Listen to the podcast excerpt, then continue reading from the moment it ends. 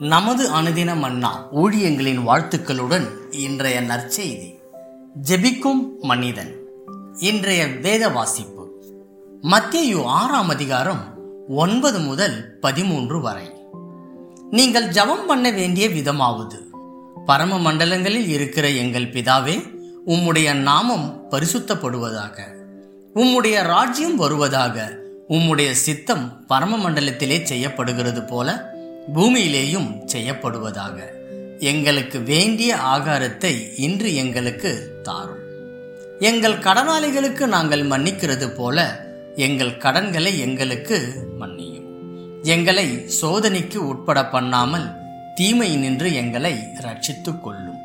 ராஜ்யமும் வல்லமையும் மகிமையும் என்றென்றைக்கும் உம்முடையவைகளே. ஆமேன். முக்கிய வசனம். இடைவிடாமல் ஜெபம் பண்ணுங்கள்.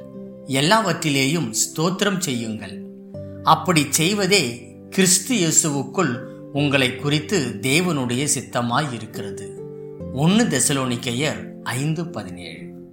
என்னுடைய தாத்தா விசுவாசத்திலும் ஜபத்திலும் உறுதியானவர் என்பதை என்னுடைய குடும்பத்தினர் நினைவு கூறுகின்றனர். ஆனால் அது எப்பொழுதும் அப்படி அல்ல. நாம் சாப்பிடுவதற்கு முன் தேவனுக்கு நன்றி கூறப் போகிறோம் என்று தன்னுடைய தகப்பனார் முதல் முறையாக தன்னுடைய குடும்பத்தினருக்கு அறிவித்ததை என் அத்தை நினைவு கூர்ந்தார். அவருடைய முதல் ஜபம் சொற்பொழிவாற்றலுக்கு அப்பாற்பட்டு இருந்தது. ஆனால் தாத்தா அடுத்த ஐம்பது ஆண்டுகளுக்கு இந்த ஜபத்தை தொடர்ந்தார். அந்த நாள் முழுவதும் அடிக்கடி ஜெபித்து கொண்டு இருப்பார். அவர் இறந்த பொழுது என்னுடைய கணவர் என் பாட்டிக்கு ஒரு ஜெபிக்கும் கரங்களின் அருங்காட்சிய பொருளை கொடுத்து தாத்தா ஒரு ஜப வீரன் என்று சொன்னார். தேவனை பின்பற்றவும் அவரோடு அனுதினமும் பேச அவர் எடுத்த முடிவு தாத்தாவை கிறிஸ்துவின் ஒரு உண்மையுள்ள ஊழியக்காரனாய் மாற்றிற்று. ஜெபத்தை குறித்து வேதாகமத்தில் அதிகமாக சொல்லப்படுகிறது. மத்தியு ஆறு ஒன்பது பதிமூணில் இயேசு தம்மை பின்பற்றுகிறவர்களுக்கு ஒரு ஜபத்தின் மாதிரியை கொடுத்து தேவன் அவர் யாரா இருக்கிறாரோ அவரை மனமார்ந்த துதியோடு நெருங்க கற்றுக் கொடுத்தார் நம்முடைய விண்ணப்பங்கள் தேவனிடத்தில் கொண்டு செல்லும் பொழுது அவர் நமக்கு அன்றென்றும் உள்ள ஆகாரத்தை தருவார் என்று விசுவாசிக்கிறோம். நம்முடைய பாவங்களை நாம் அறிக்கை செய்யும் பொழுது அவரிடத்தில் மன்னிப்பையும் சோதனைகளை தவிர்க்க உதவியையும் கேட்கிறோம்.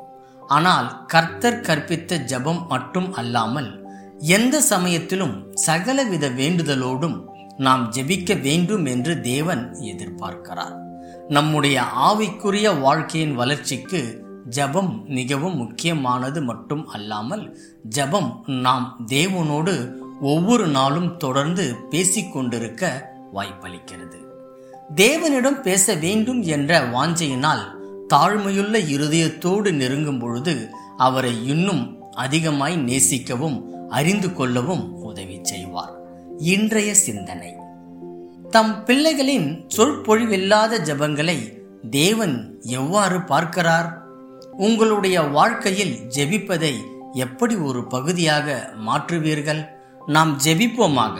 பரலோக பிதாவே ஜபம் என்ற ஆசீர்வாதத்திற்காக என்னுடைய இருதயம் உம்மை துதிக்கிறது. நாங்கள் கூப்பிடும் போதெல்லாம் நீர் எங்களை ஏற்றுக்கொள்ளுகிறதற்காய் நன்றி. ஆமேன்.